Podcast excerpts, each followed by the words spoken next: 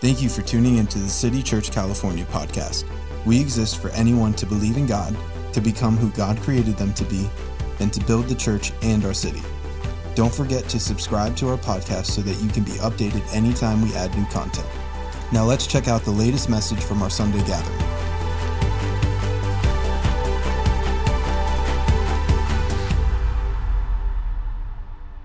Okay, this is good. Um, I love your pastor so much. Um, he's one of my pastors. I tithe to your church. Just, just so you know, I'm one of you. Okay? That's how much I love your church. I, I put my money where my mouth is.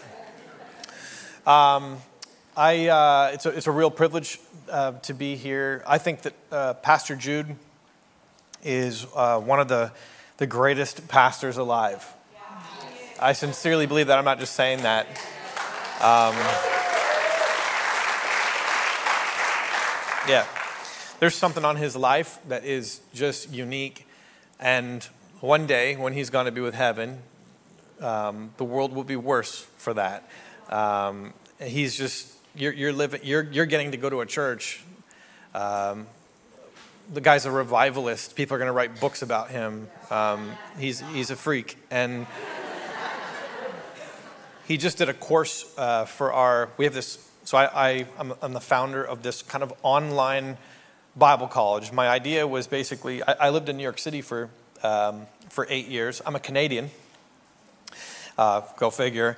Um, anyways, long story short, I was in, in New York for eight years, and I was at a church there, and um, I had never seen people struggle financially the way that I saw New Yorkers struggle. I didn't even know that that existed in America or in you know in North America, and so I, my thought was, what if there was like a Bible college, but it was like the cost of Netflix? Um, and so we, my brother and my brother-in-law and I, we created Theos U um, and it's this, that's exactly what it is. It's sort of like Netflix, but for theology.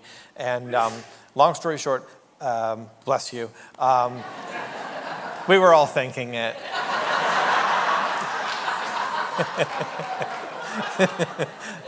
I hope it's not COVID.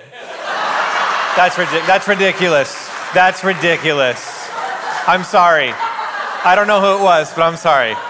That was a cheap joke low hanging fruit. That's ridiculous. Nathan, stop it. Um, I'm sorry. I have a spirit of mischief and I don't want it cast out.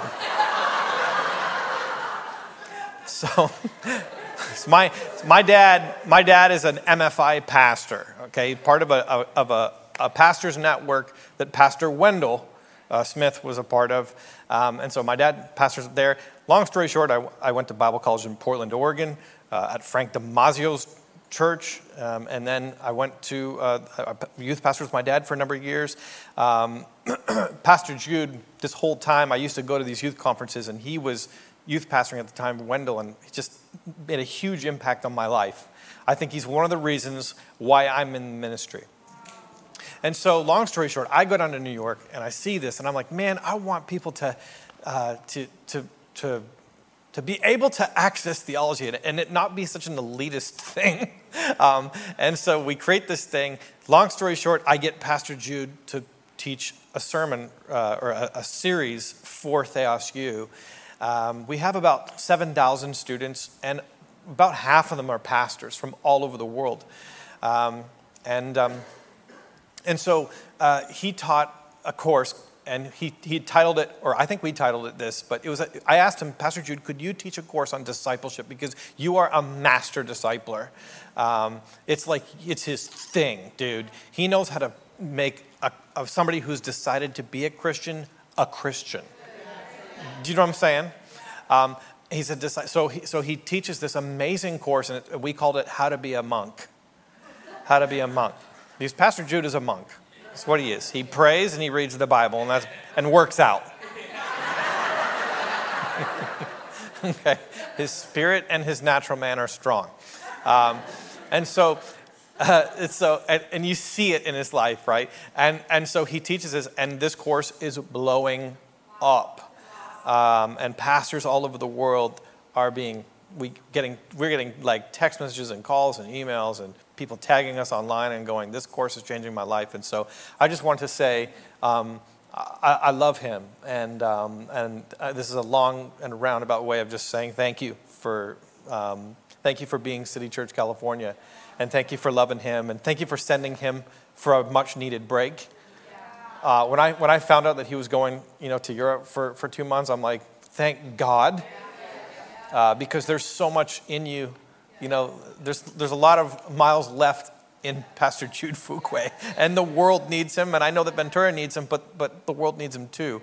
Um, so, anyhow, that's my preamble. I want to share um, something with you. Uh, uh, this, if, we're going to call this talk Get a Better Bike. Get a Better Bike. Um, 1 Corinthians 13 13, this is sort of a, a big idea, uh, my, my, my, big idea, and then I'm going to flesh it out a little bit. Um, but you'd probably know this one. Now abide faith, hope, and love. But the greatest of these are, is love, right? Faith, hope, love. Faith, hope, love is like the, the basic components to the Christian walk. It's like the basic things faith, hope, love. If you got those three things going for you, you're a Christian. Okay? That's and I think every now and then it's good to kind of kick the tires on your spirituality and go, how's my faith doing? How's my hope doing? How's my love doing? Now, Paul the Apostle, when he writes to the churches, so he was a pastor of a bunch of churches. Okay, he was like their, he was the apostle, the, the pastor of pastors. And when he would write to these churches, he kind of runs this diagnosis on each church. How's your faith doing? How's your hope doing? How's your love doing? And we're going to look at three churches today. Each of them have a faith or a hope or a love issue. Okay? Now, we can run this diagnostic not just on, on City Church California, and I know that you're going to pass with flying colors, okay? But we can also run this individually on our life, okay? How's my faith doing? How's my hope doing? How's my love doing? Now, I think of the faith, hope, love um, as the basic components to like a bicycle. Hence, how you know, get a better bike, okay? Um, my thought is that faith is the framework. It's the, it's the thing, it's like the design and the framework of the thing, okay? Um, and then uh, hope is like the, um, the pedals and, and, and the chain, okay? It's, it's the energy. Hope is the reason why you get out of bed in the morning, okay? It powers that thing. Um, we are living in hope of the return of Christ, in hope of the judgment day. You hearing me? We're, we're in hope of, of eternal reward. You hearing me, right? Like a farmer sows in hope, okay? And so that's what we're doing. Our lives are, we're sowing our lives in hope, okay? And then, and then you've got love, which is the aim of the entire, it, it's the steering mechanism, right? And it's the whole point of, of, of the faith and the hope, right? It's, it's the direction that we're headed in, okay? Um, so, faith, hope, love. You got a bike, okay? Now, sometimes you need to get a better bike because life can be really hard on your faith, on your hope, and on your love. I lived in New York, as I said, for eight years. And New York City is horrible to bicycles. I don't know what it's like here in Ventura. Um, but I remember my brother, he had lived in New York City some three years before I moved there. And we were talking on the phone, and he was like, Oh my gosh. And I'm like, What happened? And he's like, I just saw a cab driver just cream a dude on a bicycle, and he went like eight feet up in the sky. And I'm like, That's nuts. And I remember making a mental note I will never ride a bicycle in New York City. Three years later, I moved to New York. My first year there, um, and at, I'm at this church there, and there was a key volunteer, a really sweet young lady, and she got hit on her bicycle in Brooklyn on her way to work by a dump truck, and she did not live. Um, really, really, really sad. It was horrible. Mental note number two I will never ride a bicycle in New York City, right? Um, then uh, city bikes came in, you know, and I don't know if you know what a city bike is, but it's like this thing where you can like rent a bike, and I'm like, no, I will not rent a bike. I will walk. Walking is dangerous still, but safer, you know. Uh, New York is, I mean, only tourists are dumb enough to, to, to rent a city bike. you know, because you don't see how people drive in that city. It's crazy, dude. It's insane, dude. I lived in the right in I lived in Manhattan. I was in Soho for three years. I was in the East Village for three years, West Village for a couple years. I've seen a lot of crazy stuff, okay? Um, and it's usually involving bicycles. Now, I remember watching this, this not, not only do you, like, the, your first task is just to survive your commute as a New Yorker, right? Then, secondly, if you did survive your commute, you have to do something with your bicycle, right? Chain it up, protect it, whatever. Well, um, I remember watching this, this show, and it was one of those practical joker shows. And this dude was trying to make a point about how, how unsafe uh, New York bicycles are. And so he chained his bicycle up. It's his bike, and he gets a buddy across the street to video him trying to like break through his own lock and see if anybody in New York would care. Um, and so you know, he's picking at the lock and people, you know, are just walking by and nobody cares. Then he gets like these giant, like, plier, like, sharp scissor thingies, bolt cutters, thank you. And he's like bolt cutting his own lock and nobody cares. Then, like, he's, he gets this obnoxious, huge, like, buzz saw. And there's sparks flying all over the place. And I'm, listening to this a cop walks by, does not care does not care, didn't even look. And it's like, and that is New York. I used to tell my friends, what does a New York hipster's girlfriend, no, a Brooklyn, that's, that's the one, a Brooklyn dwelling hipster's girlfriend get for Christmas? Your bike. That's what she gets. New York is like this graveyard. If you walk down 14th Street, you'll see it. It's like there's these, what once was a bicycle chained, you know, to, to uh, a, a, tree or whatever. This is littered with pieces of bicycles. And life is like that. Life is like that. Our faith gets destroyed, our hope gets stolen, our love gets mangled. This week, I, I felt the Holy Spirit convicting me about attitudes that I had. You ever had that? When you're just like, I literally, I, I, I felt the Holy Spirit say to me, that spirit is not of me. And I'm like, ouch. You know? Now, I was playing Fortnite.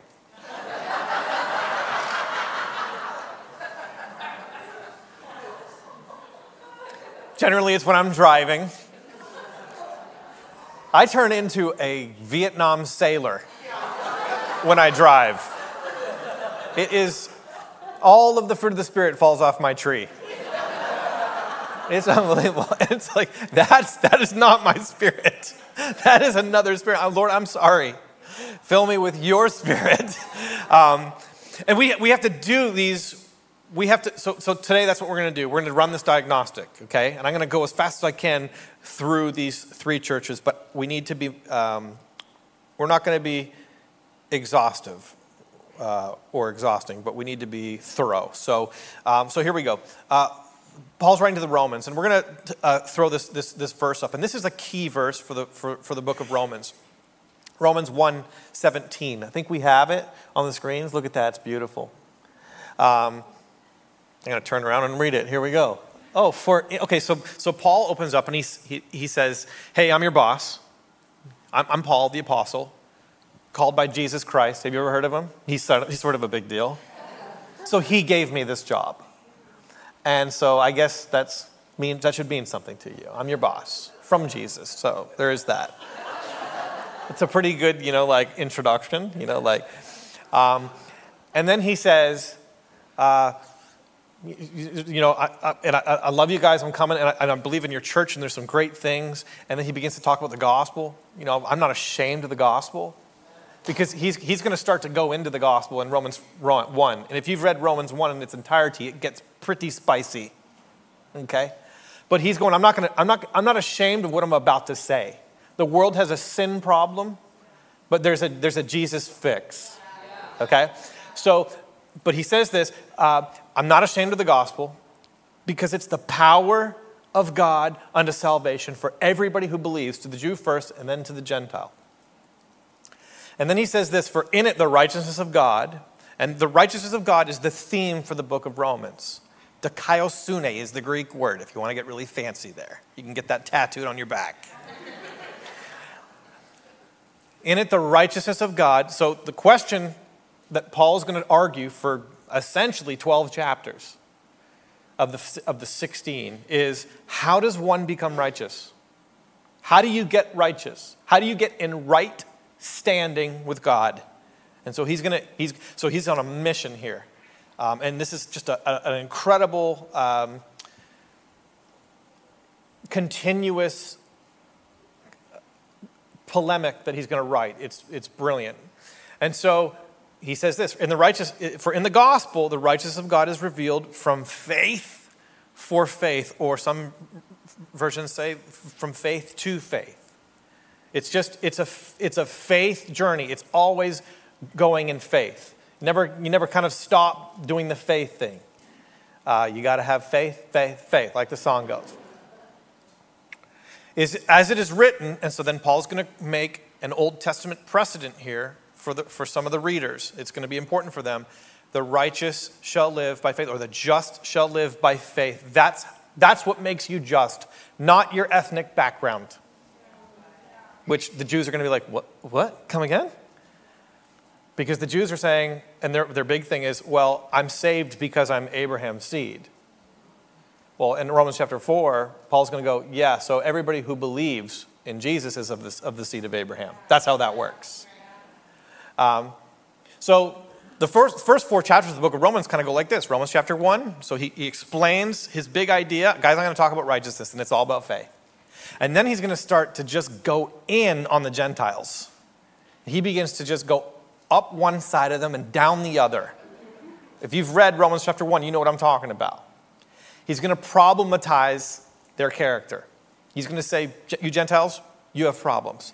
And then in Romans chapter 2, he's going to say, You Jews, you have problems. And then in Romans chapter 3, he's going to go, All of us, we got problems. All have sinned and fall short of the glory of God, right?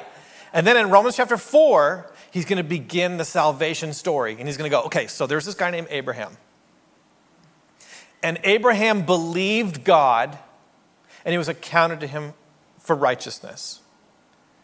That's how Abraham, how did Abraham become the father of faith, the, the, the, the righteousness of God?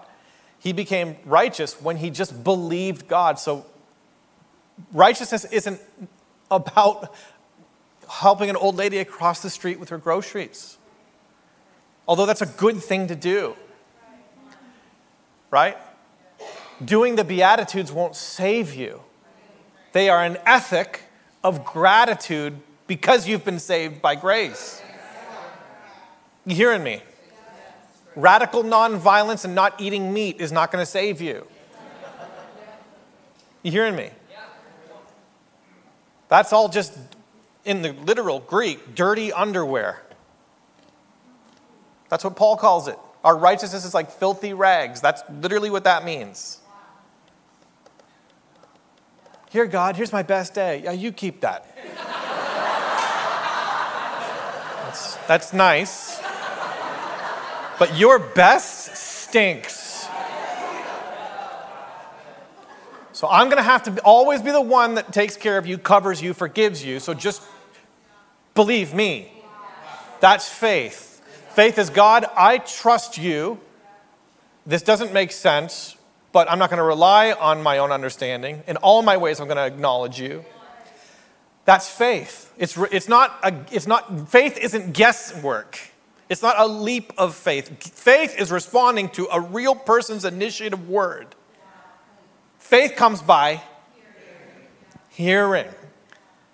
So I have faith in Jesus because Jesus is, he exists, and he has words, and I can have faith in his words. Faith comes by hearing, it's not assumptive.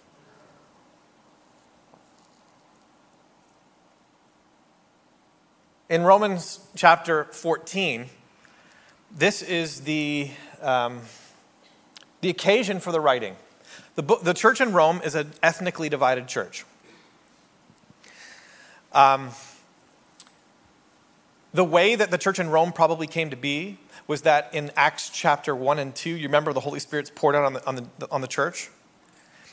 Uh, the time that the Holy Spirit was poured out was the, was the day of Pentecost, 50 days after, after Passover. During Passover, there were a ton of people who were Jewish, but they lived throughout the Mediterranean. They had pilgrimaged to Jerusalem. It was required for a, a, a law keeping Jew, Jewish male, to pilgrimage to Jerusalem one, once in his life during the Passover. And he would stay well after Pentecost, okay? And so the, the, it's, it's rumored that the, the town of Jerusalem would swell, like it would double in size, because that's how many Jews would be from the, all around the Mediterranean, the diaspora is what they're called. They would come back to Jerusalem and they would you know, see friends, see family, hang out, party, you know, do, I don't know, do Jewish male things. And um, so, if you remember the story of the church, the Holy Spirit falls on the 120. They start speaking in tongues, yabba dabba do. but it's not just yabba dabba do, it's glossolalia. They're speaking other people's languages unbeknownst to them. And they're preaching the gospel.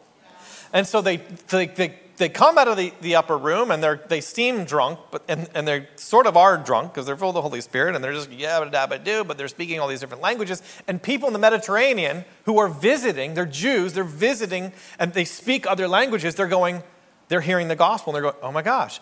So that day, 3,000 men are added to the church. Well, those guys go home and they start churches. And that's how the church in Rome would have been established. It would have been a Jewish feeling church, like Christian churches in the 80s. In the 80s, every church like sang like Jewish sounding songs. We had prayer shawls. Um, all that stuff. So in AD 19, the Emperor Tiberius, he evicted the Jews from Rome. The Jews frustrated Roman emperors because they were monotheistic. And the empire, although it recognized Judaism as an official religion to try to appease and, and coerce the Jews, the Jews wouldn't play ball. And so they wouldn't, because the Romans were like, hey, you know, you can believe whatever you want, but you have to say that Caesar is Lord. And they're like, yeah, we're never going to do that. So Tiberius is like, these guys suck, you're out. Tiberius dies, and another emperor lets them back in. Then in AD 42, I want to say, I believe that's correct, uh, the Emperor Claudius, and we read about this in the book of Acts as well, not just in Roman history. The Emperor Claudius, once again, he has an issue with the Jews and he expels them from Rome. So, what I'm getting at here, and this is the occasion for Priscilla and Aquila they, they are evicted from Rome and they go to Corinth and they meet Paul there. It is, it is possible that Priscilla and Aquila are one of the founding members of the Roman church. They're these Roman Jews. And so, long story short, these Jews are evicted, they go elsewhere, then they come back, and the Gentiles are running their church and they're swinging from the chandeliers. And there's, there's, you know, they're not singing the Jewish songs anymore. Nothing sounds like Hava Nagila. It sounds like Coldplay and U2. right? And it's and and and and and to make matters worse, these guys they're eating meat that's offered to idols because the Gentiles are like, whatever, dude. Like it's it's it's we don't believe we believe in Jesus. We don't believe in these, and we we happen to like pork. You know, it's delicious. And they're drinking Roman wine. Roman wine was the Romans invented the, the process of fining. Um, if you're into viticulture, you'd probably know this. Um, until 1993, I believe Europe, all European wines were fined with dried ox blood Um, and now they use eggs, but you can use, you can use, uh, you, you can get vegan wines and kosher wines that are not fine with animal products. Well, the Romans invented that. Jews can't do that. They can't drink wine that's been made with blood. It's like a big no no for them. Um, and so the, the Gentiles are eating meat, they're drinking wine, and on top of all that, they've not been circumcised. And that's a big deal. That's a, that's a deal breaker for the Jews. Imagine, just to contextualize this for a second, imagine that we had the ushers at the church as you're coming in, and they're going, Hi, welcome to church. Are you circumcised? and you're like, uh, Come again? You know? Like, and they're like, Yeah, are you, has your yoo-hoo been, you know? Like, my yoo-hoo, my, you have no business knowing about my yoo-hoo. It's like, well, actually, you know, there's a side room over here, and we're gonna have to check. And you're like, yeah, uh, how about not? right? We laugh because it's ridiculous. Paul has to create a theology because this church is completely divided over what saves you, what makes you righteous. And so Paul's going to write in Romans 4 Was Abraham justified before or after he was circumcised? And the answer is before.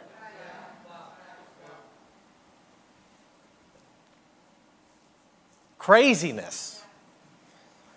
These are issues of faith. Now, issues of faith continue to divide the church today. Romans 14, Paul's saying, guys, like, you shouldn't be divided over food and drink. Right? Like, you know, some, I mean, America had prohibition, you know, some, what, 80 years ago, 100 years ago. In Canada, we didn't have prohibition. We made a lot of, a lot of money selling Canadian rye. Um, but, you know, in the American church, you'd probably know this. There's Christians that don't drink because they believe that's the devil's juice. Um, and I'm sorry, I'm making light of it. I'm, sorry, I'm Canadian, it sucks. I'm sorry. Um, but I get it. I, under, I understand the, the biblical warnings, okay? Um, and, and there's some Christians that do. And, and imagine there's churches that are literally divided over this. And, and what the, the problem is in Romans 14, Paul's saying, guys, it's, it, this, it's, this, this, the whole journey is faith to faith. You weren't justified by drinking wine or not drinking wine or being circumcised or if you watch Yellowstone or you don't watch Yellowstone or if you read Harry Potter or you don't watch Harry Potter. That's that you hear me? These these are not salvation issues. Now, they might be important issues, important to you, but it doesn't save you. Also, uh, I don't report to you. And Paul literally says that verbatim in, in Romans 14. Why are you judging another man's servant? He doesn't, he doesn't give report to you, he, he gives report to God. And then Paul will warn the person who drinks and, and eats meat. Look, if your conscience doesn't condemn you and you have faith for it, awesome. But if you don't have faith for it, don't do it. Because whatever is not of faith is sin. Whoa. That's a huge definition of what a sin is in those gray areas. You know what I mean? Like the Bible doesn't cover every single sin. But how about try that on for size? That what, you know, maybe, maybe the Holy Spirit has convicted me about something that He's not convicting you about. Because He knows my heart and my, my idols and my issues. You hearing me? My propensities, my proclivities. You hearing me? A church cannot be divided over faith issues. So, hear from God, get a word from the Lord, have faith for whatever it is. if you're going to watch Mickey Mouse, have, you know, take your kids to Disneyland. That's a big one. How dare you, Disney? It's the mark of the beast. You look, look. Everybody's, everything's the mark of the beast these days, right? Point here is you have faith for it or you don't have faith for it. But the church shouldn't be divided over these issues, right? You got faith for the vaccine, get the vaccine. You don't have faith for the vaccine, don't get the vaccine. But it's not going to divide our church. You hearing me?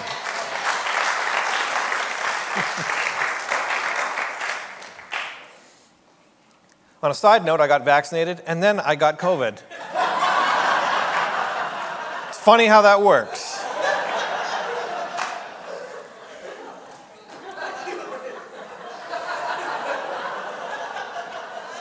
I'm the only one in my family that's vaccinated, of course. I got it. Okay. Moving on to the next church the Corinthians. The Corinthians are the worst church in the New Testament. In 1 Corinthians 11, I believe verse 17, Paul says, uh, But in the following instructions I do not commend you, because when you come together, it is not for the better, but for the worse. When you do church, everybody has to go home and take a shower. That's how bad your church is.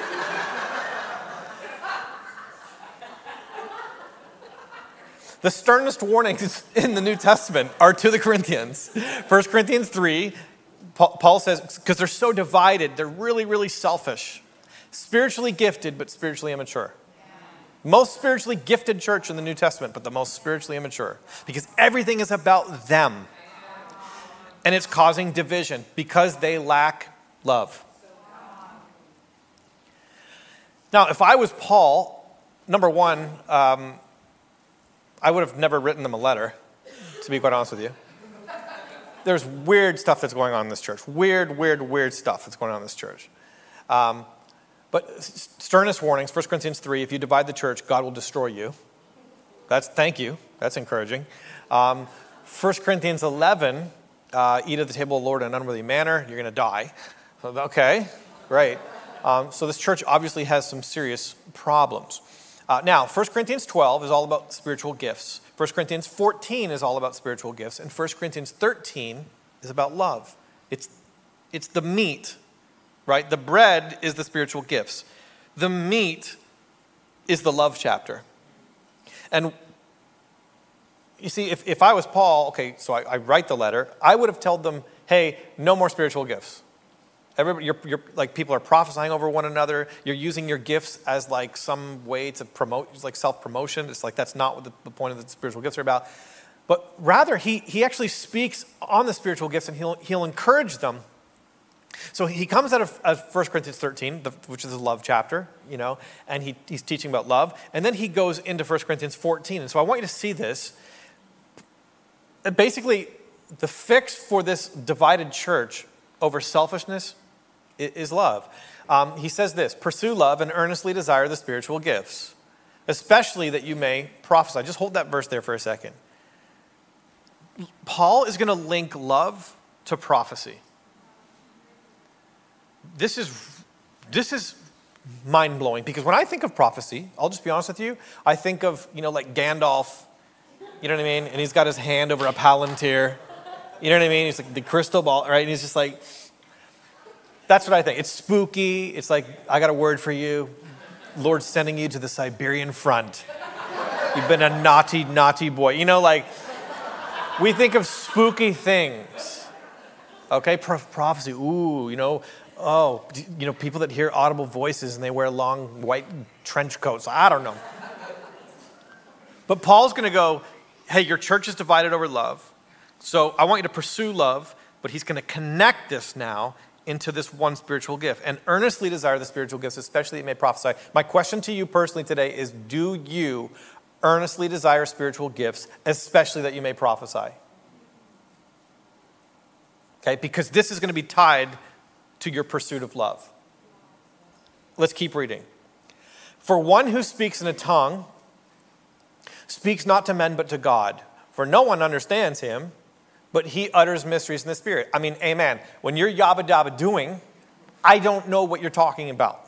You're not helping me. You're speaking to God, right? And that's cool. And and and we're, we're going to highlight that in a moment. Let's keep reading. On the other hand, the one who prophesies speaks to people, So it's an other's gift, okay, for their upbuilding and encouragement and consolation. My dad calls this, uh, or, um, or, or says it in this way build up, stir up, cheer up. That's prophecy. If you're looking for a biblical definition of New Testament prophecy, it's right there. You're speaking to people and you're building them up in their faith, stirring them up in their calling, and when they leave you, they're smiling. Right? You're not like a, a parking lot prophetic assassin. right? Like that, the, the, or the grumpy prophetic assassin on Facebook. You know what I mean? Like, yeah, I was reading the book of Proverbs and I just really felt like this was for you. You know, a fool utters all their mouth. like, try that on, buddy. Maybe it's for you, you know? the backhanded encouragements, you know. Build up, stir up, cheer up. Guys, what this means for you is that you can do this with your eyes open at the construction job. You just build them up, stir them up, cheer them. You're prophesying. You hearing me here? That's this is love in action. This is love. Thomas Aquinas called the Holy Spirit the love of God. And he called Jesus the wisdom of God. Proverbs chapter 8. Through wisdom, uh, the worlds were created. The Holy Spirit is the love of God the, uh, because the, the, the, the, love of God is shed abroad in your hearts by the Holy Spirit. The, think of the language, the Holy Spirit indwells you. It's pretty intimate, very intimate. It's incredible. The Holy Spirit sticks with you even though we're idiots. Every day, Holy Spirit's just like rolling his eyes, going, I'm not quitting you. right? And thank God that he stick like that that is love that in spite of all the stupid things I do and say, He still indwells me. Wow, that's love.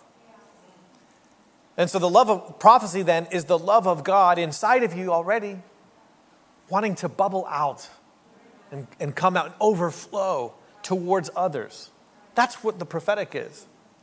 Let's keep reading. The one who speaks in a tongue builds up himself.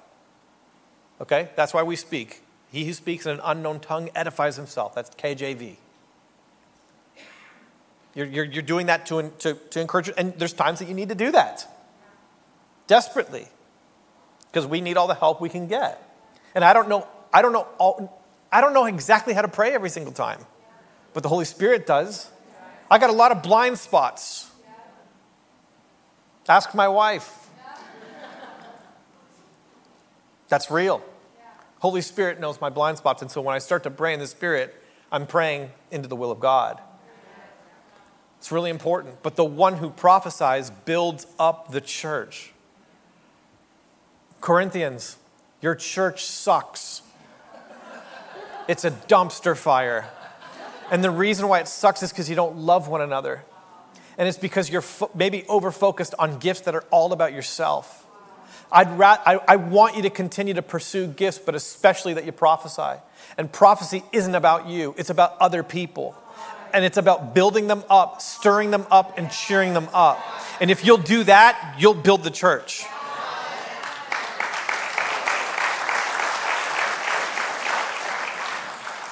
Now, I want you all to speak in tongues, but even more to prophesy. I mean, obviously, because your church sucks. The one who prophesies is greater. Now he creates a hierarchy. You know, like, make it a competition. Please. Be competitive about the love of God spilling out of your mouth towards other people. Build up, stir up, cheer up. Everybody can do this. What if City Church California was such a prophetic church? You know, have you ever heard that, heard that phrase? Um, he's so heavenly minded that he's no earthly good? Rubbish. If you're heavenly minded, you should be the most earthly good person. You hearing me? The prophetic is, should not be weird. It shouldn't be beating people over the head. It should be stirring them up, building them up, cheering them up. And that's our building program. What is our assimilation process here? Prophesying. How do we, how do we, how do we grow as a church? Well, the world is in a, an encouragement deficit. And they don't have the Spirit of God.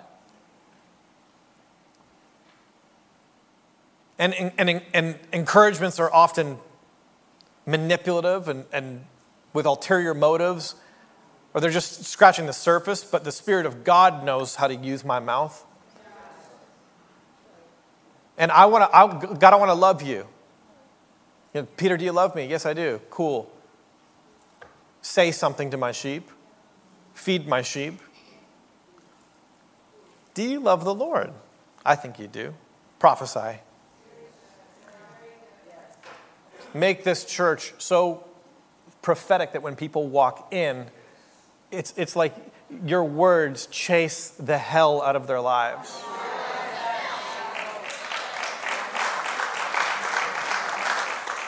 And you, do, you just do it with your eyes wide open. You don't need a word, you, you, you have the word. Speak the word.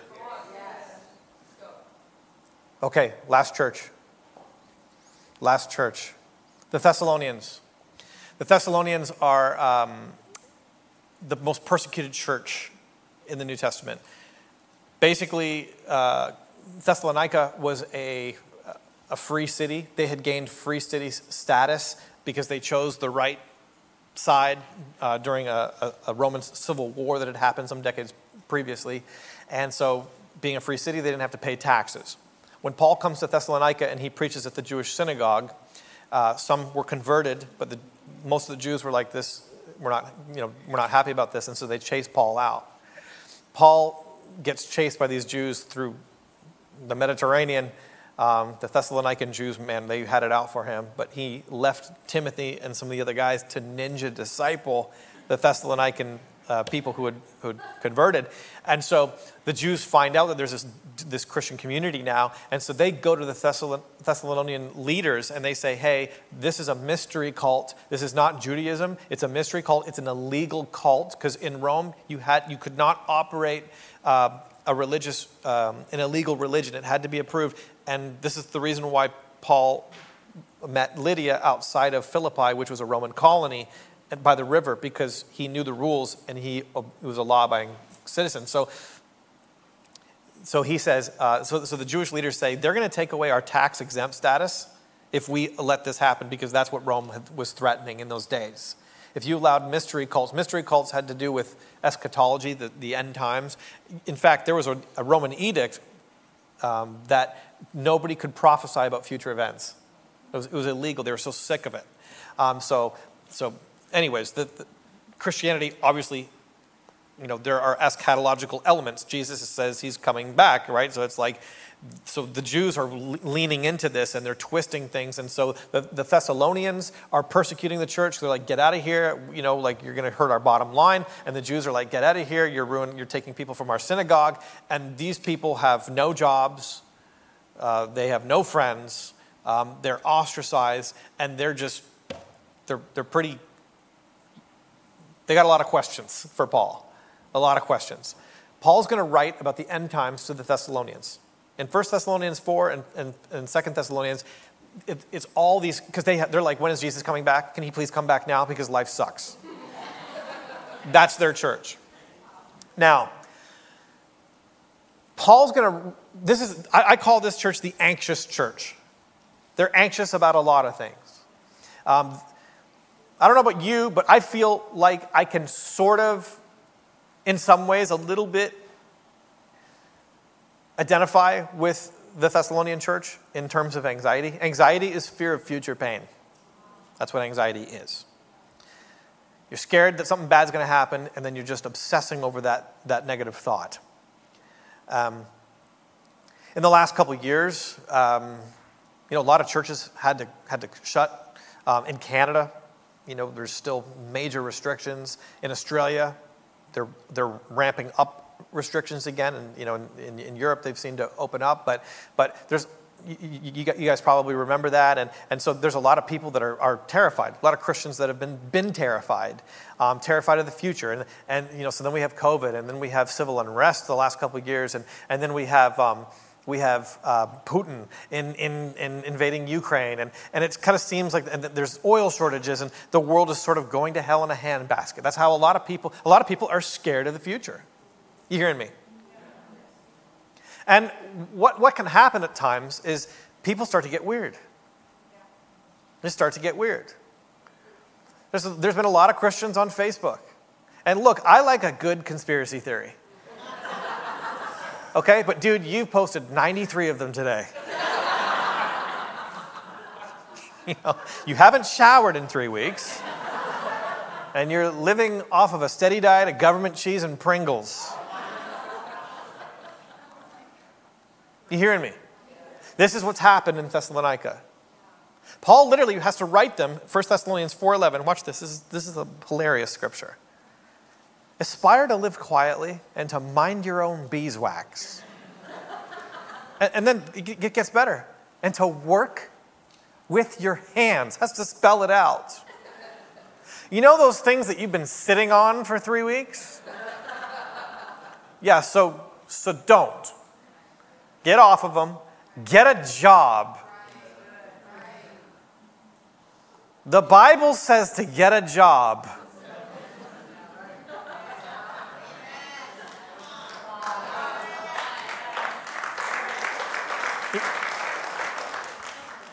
This isn't a Republican talking point. This is a, a Pauline talking point here to the anxious church. Look, we, as we instructed, we, we already told you this. We're writing it to you, we're telling you twice. You know, don't make me tell you a third time. Get a job. I'm going to end with this. Where's the band at? You guys still playing poker?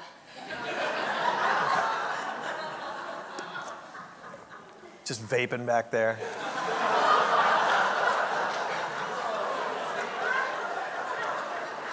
That's, that's ridiculous. When I, when I first, so my, my parents pastor in a church of 18, uh, they pastor in a town of 1,800 people. Little Canadian agricultural community, cornfields, cows. Um, and um, so I moved to New York, and New York was just a, a culture shock. And um, so I'm there for I, was there for about five years and I had a, a panic attack, big panic attack, like changed my life panic attack. And I uh, woke up the next day and things were off and, uh, you know, my vision was different and it was just weird. Um, I had all this deep anxiety. I'd wake up every day with knots in my stomach. Just wake up to that. I'd go to sleep with that. Like I had that all day. And, and I began to ruminate on really dark thoughts like, like, know, am I going crazy? What's happened to me? You know, da da da.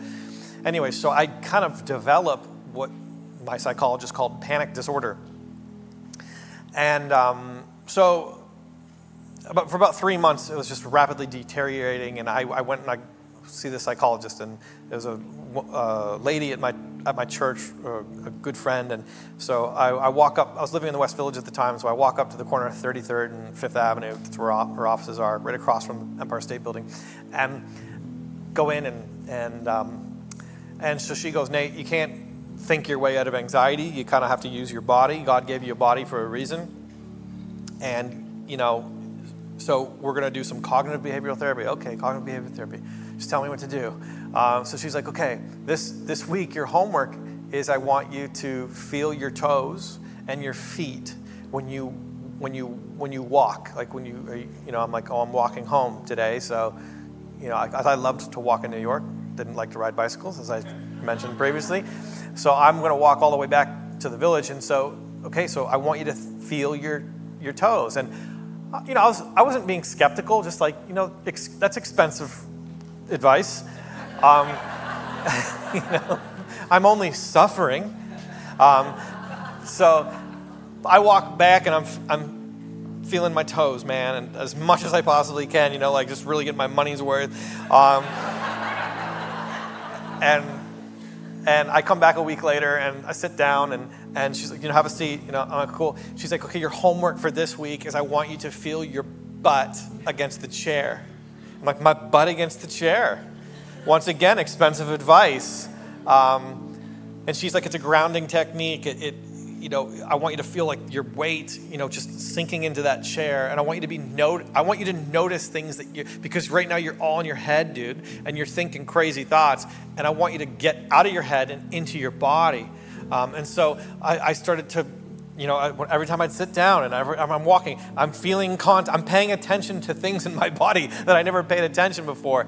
And I think that like First Thessalonians 4:11 is it's you know, hope does have to do with the eschaton, the return of Jesus. And the, the, the, Thessalonians are asking, you know, when is he coming back? And Paul's explaining, he is coming back. It's going to be great. And it's, it's a relief. Um, but once again, like, people, my hope is in Jesus.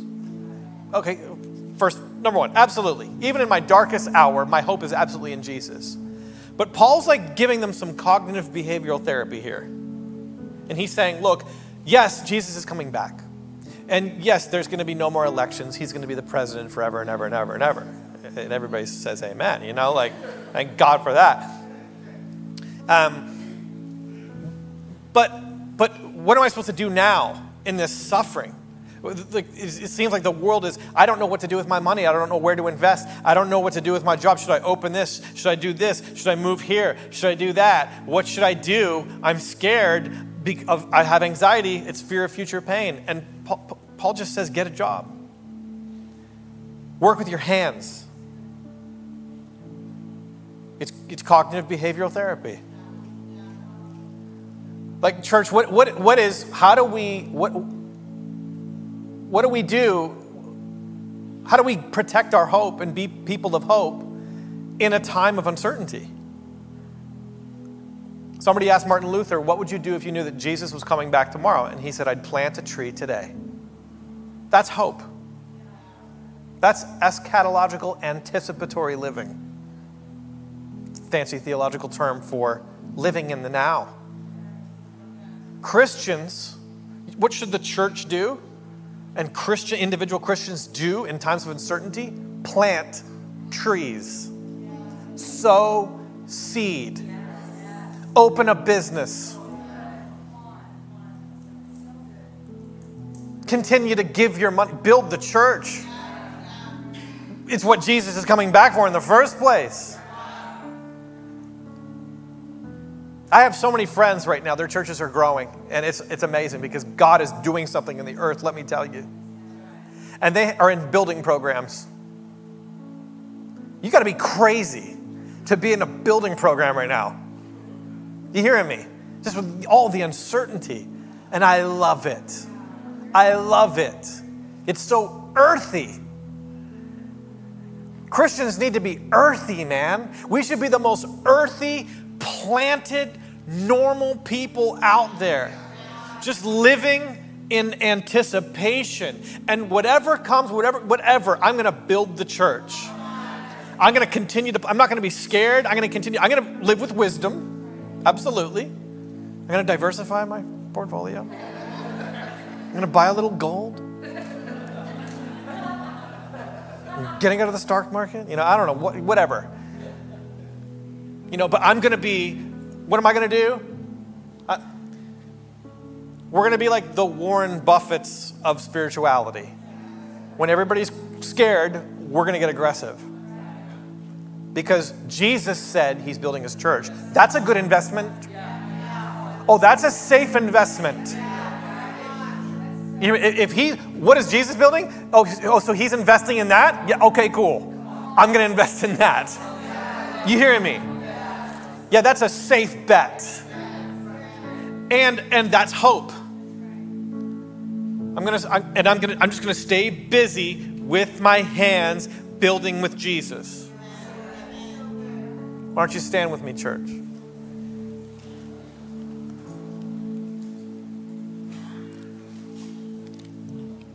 Father, thank you today for a church of faith. Lord, a church that's united in faith, not a church that's judging each other over these peripheral issues. Father, thank you that we've been saved by mercy, grace, and faith, God. Father, we thank you for the gift of faith. We thank you for a, a, a, faith that would unite this church like never before. Lord, we thank you for the love of God. We pray that the love of God would bind us together. Lord, that we would be prophetic people that believe the best, speaking the truth in love, that we all grow up into Him who is the head. But God, pe- people who, who are loving, building, love builds, faith builds, and hope builds. People who build what you're building, building with you, God. Thank you, Jesus, that you are our sure foundation. And we can stand secure in faith and in hope and in love. In Jesus' name, amen. We so appreciate you spending time with us. If you'd like to invest into what God is doing through City Church California, you can go to our website, citychurchca.com, and click Give. Thanks again, and we hope to see you at one of our campuses this Sunday.